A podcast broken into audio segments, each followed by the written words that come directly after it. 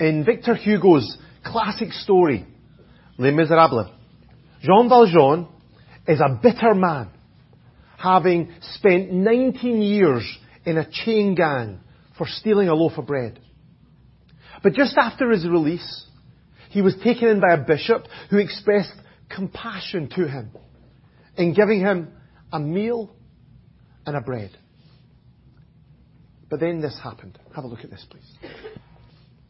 In that story, that's the turning point in the man's life.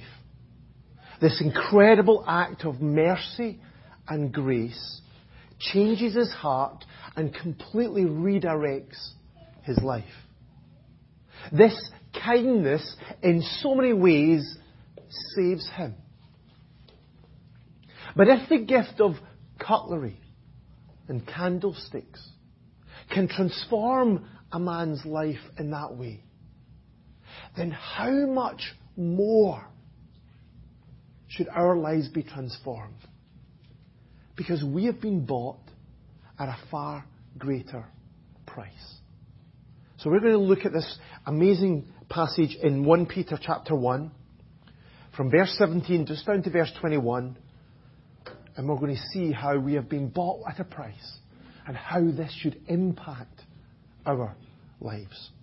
So let me read these verses to you. 1 Peter chapter 1 and verse 17.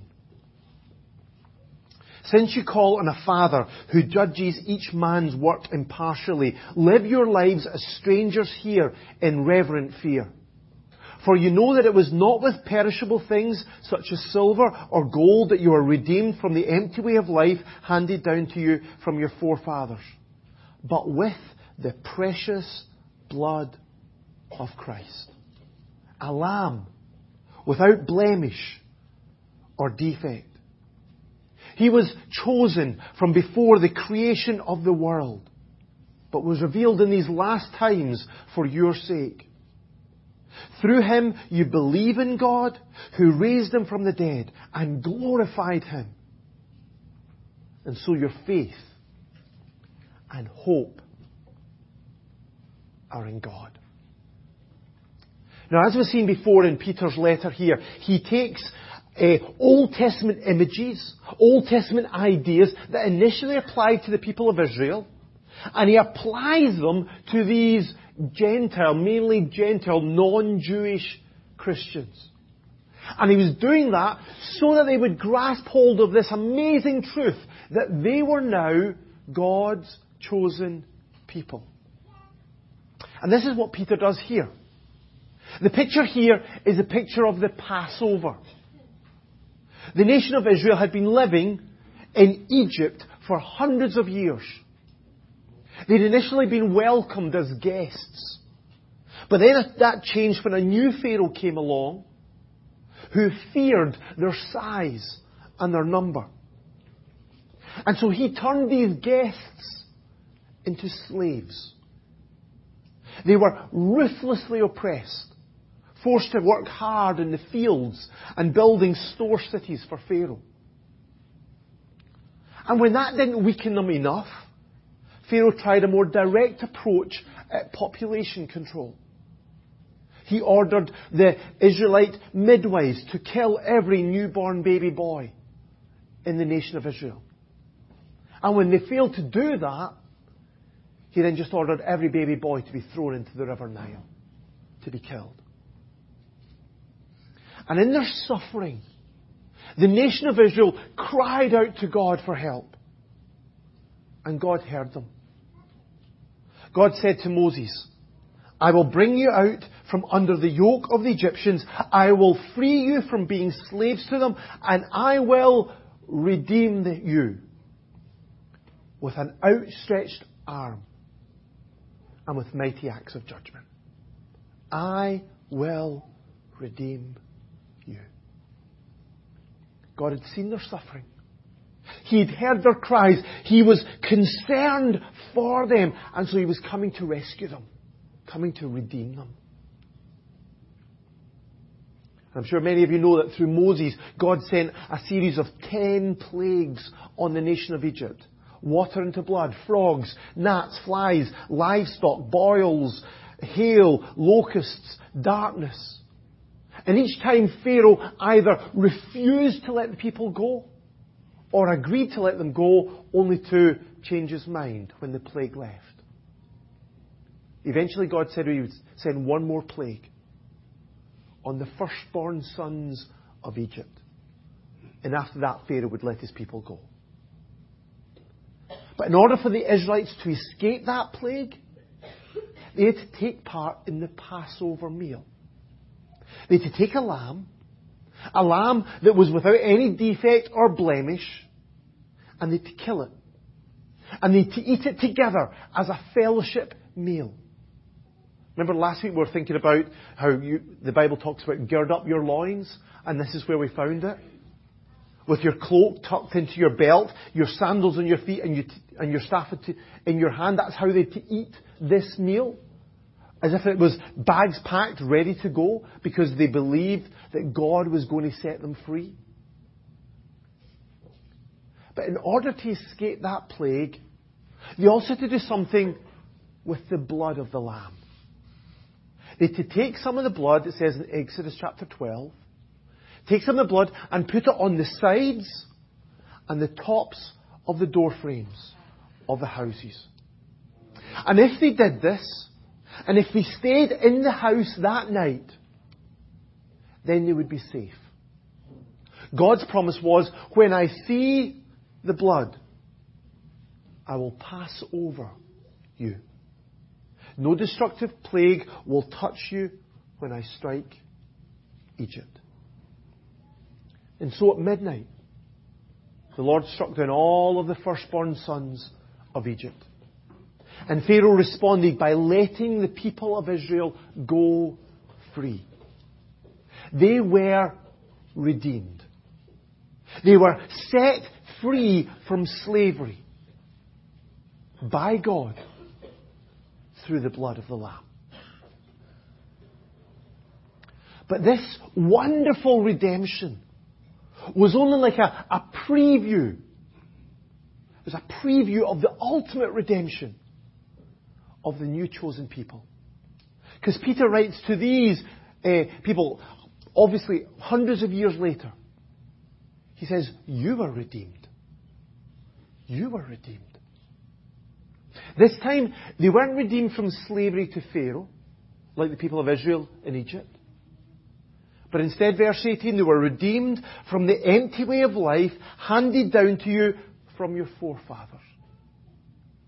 These Christians had been born into a belief system and a way of life that was ultimately futile, ultimately empty, ultimately meaningless. It couldn't bring them the joy and the peace and the love and the freedom that they longed for. That's because it couldn't deal with their main problem the problem of sin. Because Jesus said, I tell you the truth, everyone who sins is a slave to sin. Doesn't matter what that sin is. Doesn't matter how small it seems in our eyes. Everyone who sins is a slave to sin. So people may claim that they're doing what they want. People might claim that they're living life to the full. But the reality is, outside of Jesus, the Bible says every one of us is a slave to sin. It controls our desires, our thinking, our actions, our words, and ultimately, if it's not dealt with, it will control our destiny. Because the Bible says the wages of sin is death. What sin pays is death. Spiritual death, physical death, but ultimately eternal death separation from God forever in hell. And the Bible's clear that nothing that we could do, nothing that we've done in the past, nothing that we could ever put our efforts into, nothing that we would do would ever change that reality. No matter how much we try, we cannot overcome that slavery. ourselves.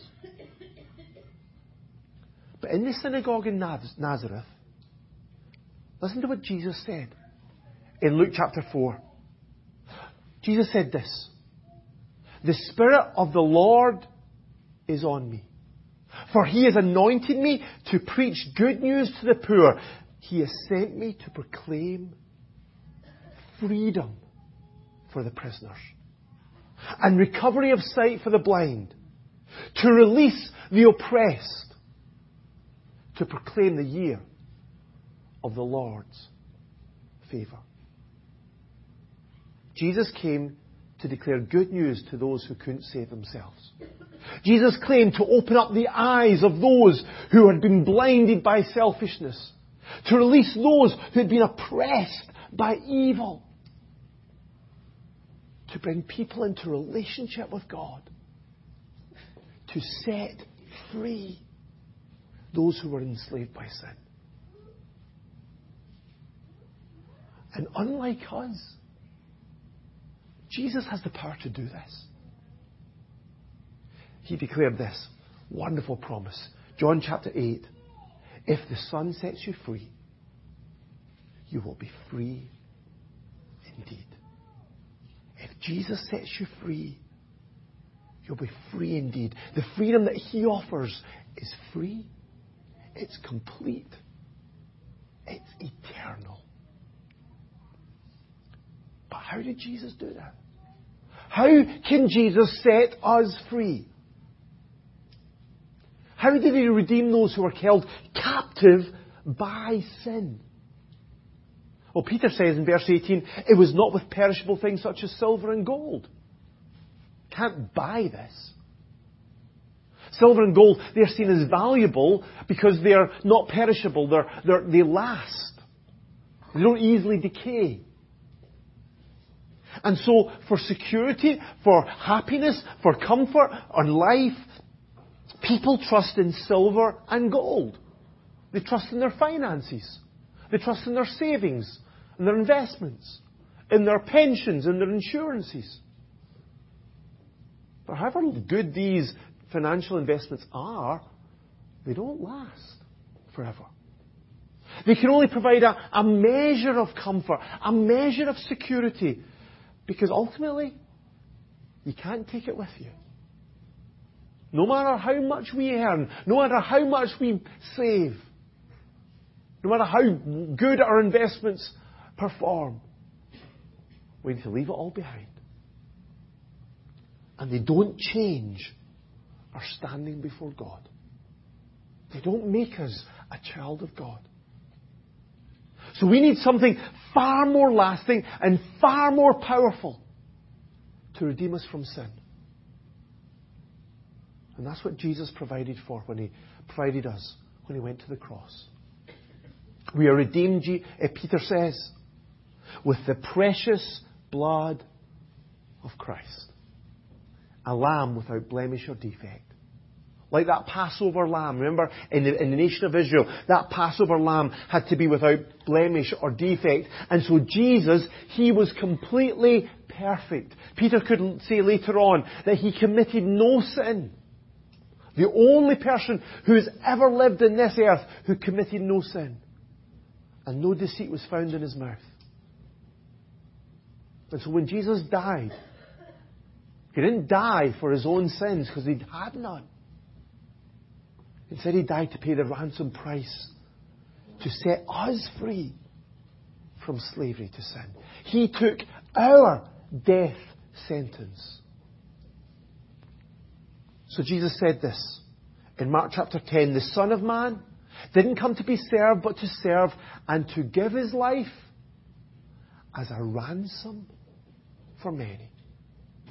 Jesus paid the ransom price so that we could go free. That's why when John the Baptist saw Jesus coming towards him in the river Jordan, he said, Look, the Lamb of God who takes away the sin of the world. And Peter says that this was always God's plan. Look at verse 20. Peter said about, about Jesus that he was chosen before the creation of the world. The cross of Jesus was not an accident. It wasn't a tragedy that we should mourn over. It wasn't even plan B after this world went haywire. God had to think up, oh, what will I do now? God did not have to rethink his strategy when sin invaded the world. Jesus' mission of redeeming his people was always God's plan for the world. You know, when I think about this, it just blows my mind. Because what it says to me is that when God created this world, He knew what it would cost Him. He knew the cost. He'd already determined to send His Son to the cross for you and for me. And that means that our sin hasn't surprised God. Our sin hasn't shocked God. Our mess hasn't messed up God's plan for our lives. Because he made, before He made us, He knew what we would be like. And yet He still loved us. And He still sent His Son to the cross to die for us. Let's not miss this wonderful truth whoever we are, whatever we have or haven't done, the cross tells us that we are eternally loved by God. You are loved by God today. And the cross declares that.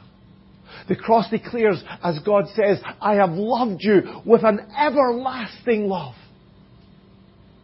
I have drawn you with loving kindness. God loves you today. He always has. And He always will. The cross was planned before the creation of the world. And as we saw earlier in Peter's letter, it was promised through the words of the prophets. And like in the Passover, it was pictured in God's dealing with the world over the, the, the years. But we can praise God this morning that Peter could write that, Pete, that Christ was revealed in these last times for your sake. We're in this privileged time of history when Christ has been revealed.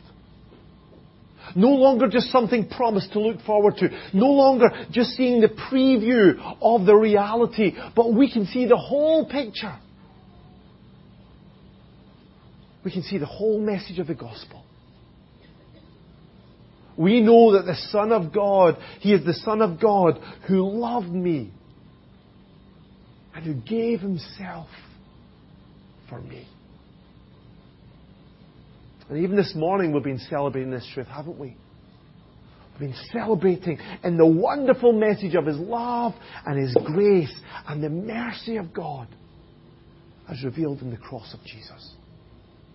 Such an awesome privilege we have. But here's the crucial question How are we going to respond? If we have come to realize that Jesus went to the cross to pay the price in His own blood, so that we could be set free from sin and that we could be brought into the freedom of living in relationship with God, then what should we do? Surely we can't just go home just the same way as we came. Surely this should impact us in some way. Well, verse 21 says that our first response should be faith. Through Him you believe in God. That's the foundational response to God's grace. That needs to be the first one. If we don't have this one, then whatever else we do doesn't count for anything. We need to repent. Repentance means we need to turn our back on our trusting in ourselves, in trusting in our own goodness, in trusting in our efforts or our reputation or even our religious activities.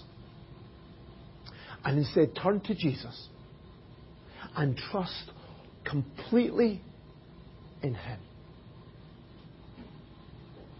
Like in the Passover, we need to take that blood of the Lamb and apply it to the sides and tops of the door frames of our lives. We need to trust in His unconditional love. Trust in His amazing grace. Trust in His sacrificial death for us on the cross. And trust in His promise that everyone who calls on the name of the Lord will be saved. We will be saved. And folks, this is the only way to be right with God.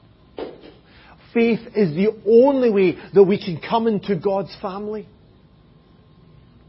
This is what Jesus said whoever believes in the Son has eternal life. But whoever rejects the Son will not see life. Whoever tries to be a good person and work our way to God will not see life. Whoever trusts in their family background or reputation will not see life. Only those who truly believe in Jesus, they will see life. And if we do this, we can stand confidently before God. Because Peter says, Your faith and hope are in God. If you've trusted in Jesus today, you can stand and declare, I am saved. I am a child of God. I'm going to heaven. How can you say that? Is that not arrogance? Well, of course not. It's not arrogance because it not, doesn't depend on me. We can be sure of our salvation because, not because we're good people, not because we feel that we're doing a good job, not because we can see God work in our lives every single day and we're just so amazed at all of that. Instead, we can be sure of our salvation because we've trusted in Jesus. Our faith and hope is in God. And God has shown that Jesus' death on the cross was enough to pay for our sins. And He showed this when He raised them from the dead and glorified Him.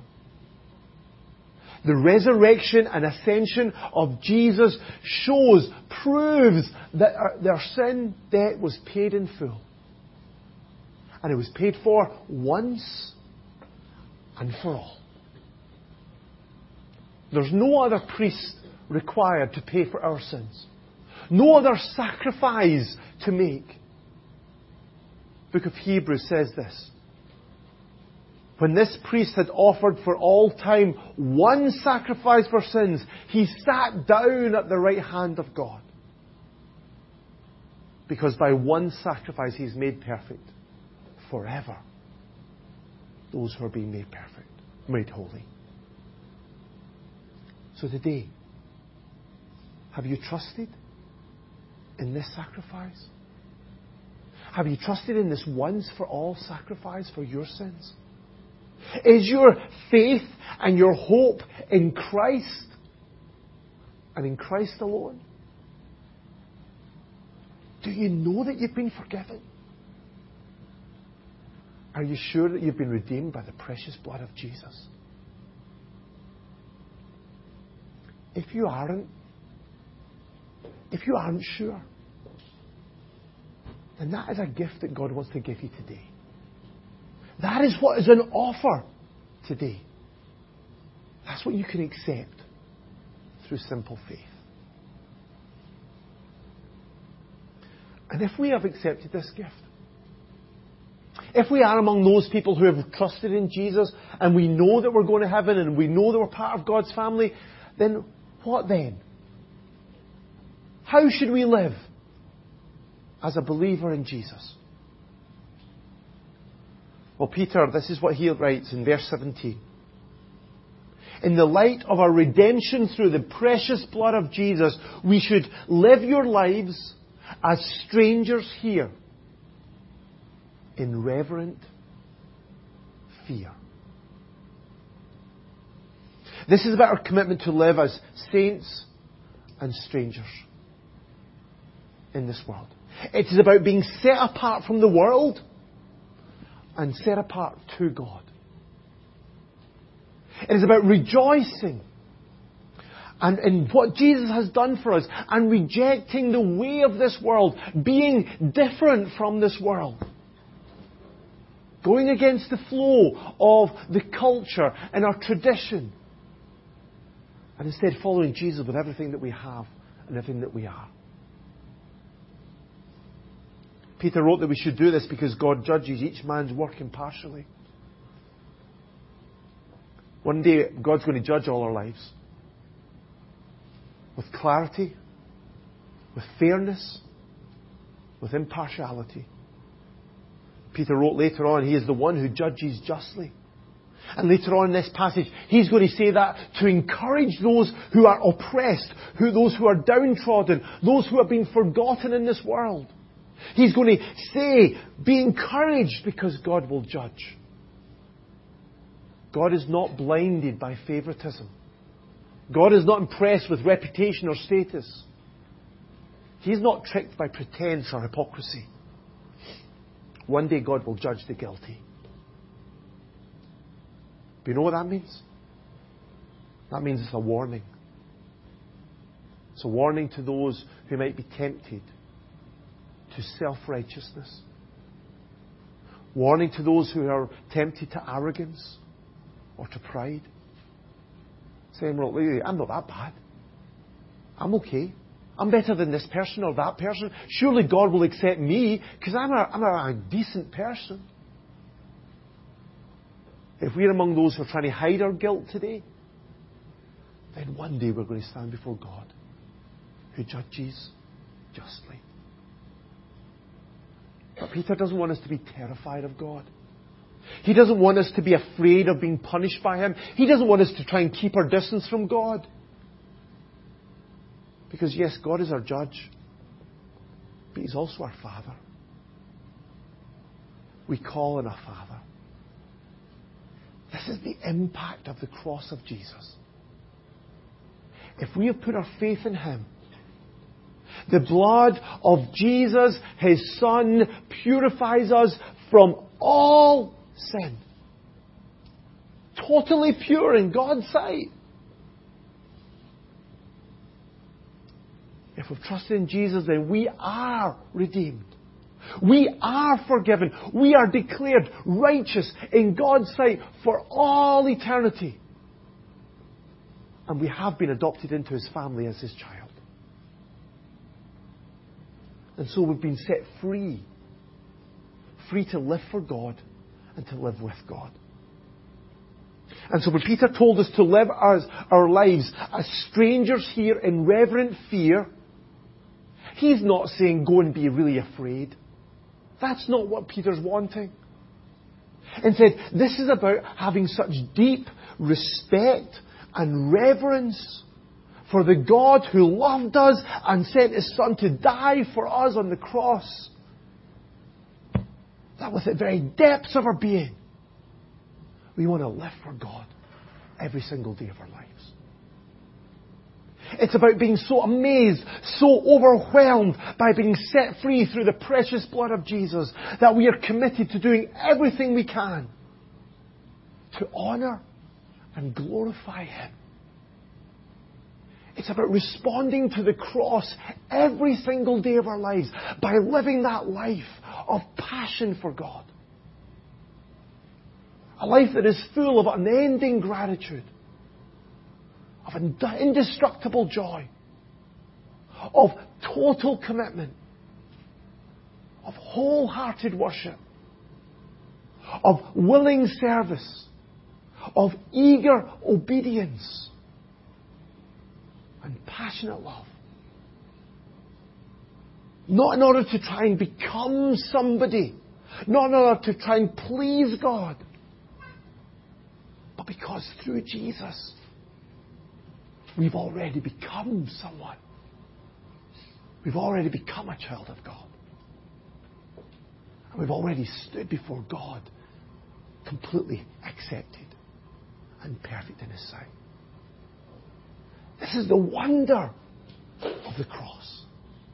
This is how we should live our lives. So, folks, I pray that each one of us, each one of us will know that we've been redeemed with the precious blood of Jesus. And that truth, that reality will impact our hearts so that we will live in wonder and the freedom of our redemption every single day of our lives. We have been redeemed. We've been bought at such a great price. Not with perishable things like silver and gold, but with the precious blood of Jesus.